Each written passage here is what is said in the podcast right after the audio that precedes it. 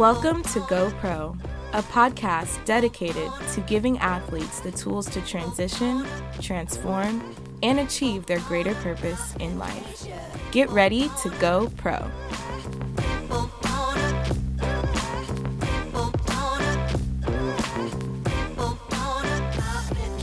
Hey, y'all, welcome back to the Go Pro podcast, the podcast that gives you the tools to navigate those gray areas in life where things don't always make sense in the moment.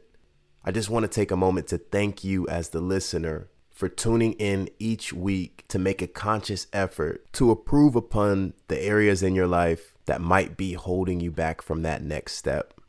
This is your host, as always, Nate Brown and today's message is titled Three Ways to Fail Forward.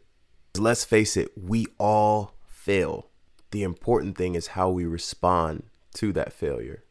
On one hand, it can be part of a downward slide in which lack of confidence reinforces feelings of inadequacy or incompetence. Or on the other hand, experiencing failure can be a learning experience and an opportunity for a fresh start. So, I want to share with you guys a quick story about the chef and his daughter. So, there was a chef who worked all night and day to provide for his only daughter. And to put it lightly, they had a hard life. They struggled to make ends meet. Well, as the daughter got older, she started noticing the other kids had a lot more than she did, and she began to resent her father. She hated him and would constantly complain about how hard she had it compared to everyone else. Well, one day, the chef, her father, had an idea. He blindfolded the daughter and brought her into his kitchen. On the stove, he had three pots of boiling water.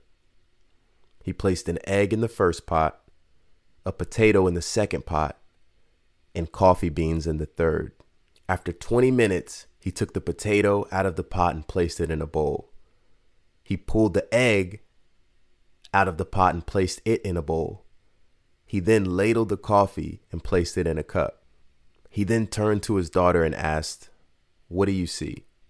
Potatoes, eggs, and coffee, she hastily replied. He said, Look closer, touch the potatoes. She did, and she noted that they were soft. He then said, Take the egg and break it. After pulling off the shell, she observed the hard boiled egg. He finally said, Take a sip of the coffee and its rich aroma brought a smile to her face. Father, what does this mean? she asked. He then explained that the potato, the egg, and the coffee beans had each faced the same adversity, the boiling water.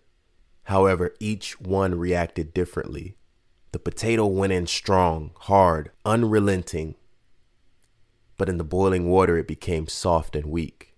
The egg was fragile, with the thin outer shell protecting its liquid interior until it was put into the boiling water.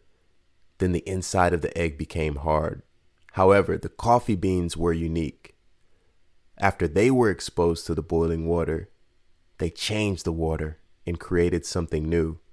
He then turned to the daughter and asked, Which one are you? When adversity knocks on your door, how do you respond? Are you a potato, an egg, or a coffee bean? Personally, I'd like to say all my life I've been a coffee bean, but that'd be a lie.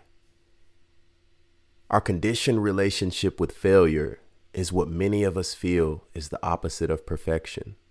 But the fact of the matter is, nobody's perfect. All we can do is strive for perfection. So today, I want to give you guys three ways to fail forward and change your relationship with failure. Number one, lesson, not a loss. Many a times we associate failure with pain, and naturally we try to handle pain in three ways. We either try to completely avoid it, distract ourselves from it, or numb ourselves to it. But if we reflect, we can rapidly grow in progress because that step of reflection is allowing pain or our failure to teach us something. Pain is the teacher that we hate, but it knows more than we can ever imagine. So, in the equation that I'm about to give you, pain and failure are both interchangeable variables. The equation is this failure or pain plus reflection equals progress. The best thing that failure can ever do for us is to give us the chance to learn what we did right or where we fell short.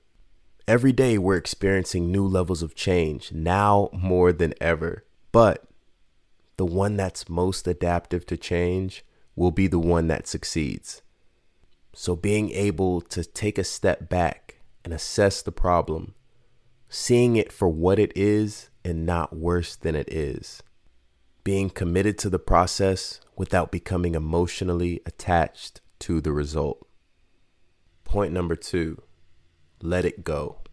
For all the overachievers, athletes, or perfectionists, this is a lot harder than it sounds. But if you continuously harp on why you fell short, why you didn't get the promotion, why you weren't able to make that play, you'll miss the opportunity to make the next play. It's almost like when you think too hard about tying your shoe and then you can't tie it. One of my favorite quotes is Don't take life too serious. You'll never make it out alive. And it's funny, but it's true. Our strength coach in college used to always tell us the best way to snap back into that optimal zone, that peak performance mindset after you take a loss, is with positive self talk. Beating yourself up about a mistake is the first step down the same path to repeating it. Remember, all the great people in history experienced failure in their lifetime. You will not be the first or the last person to make mistakes. Last but certainly not least, point number three lean on someone. The best form of leadership is to seek help. Nobody has all the answers, but if you have the opportunity to reach out and learn from someone who has once been in your shoes, made your mistakes, and then some, that's the best way to ensure you don't make that same mistake again, or if you do, you at least know why.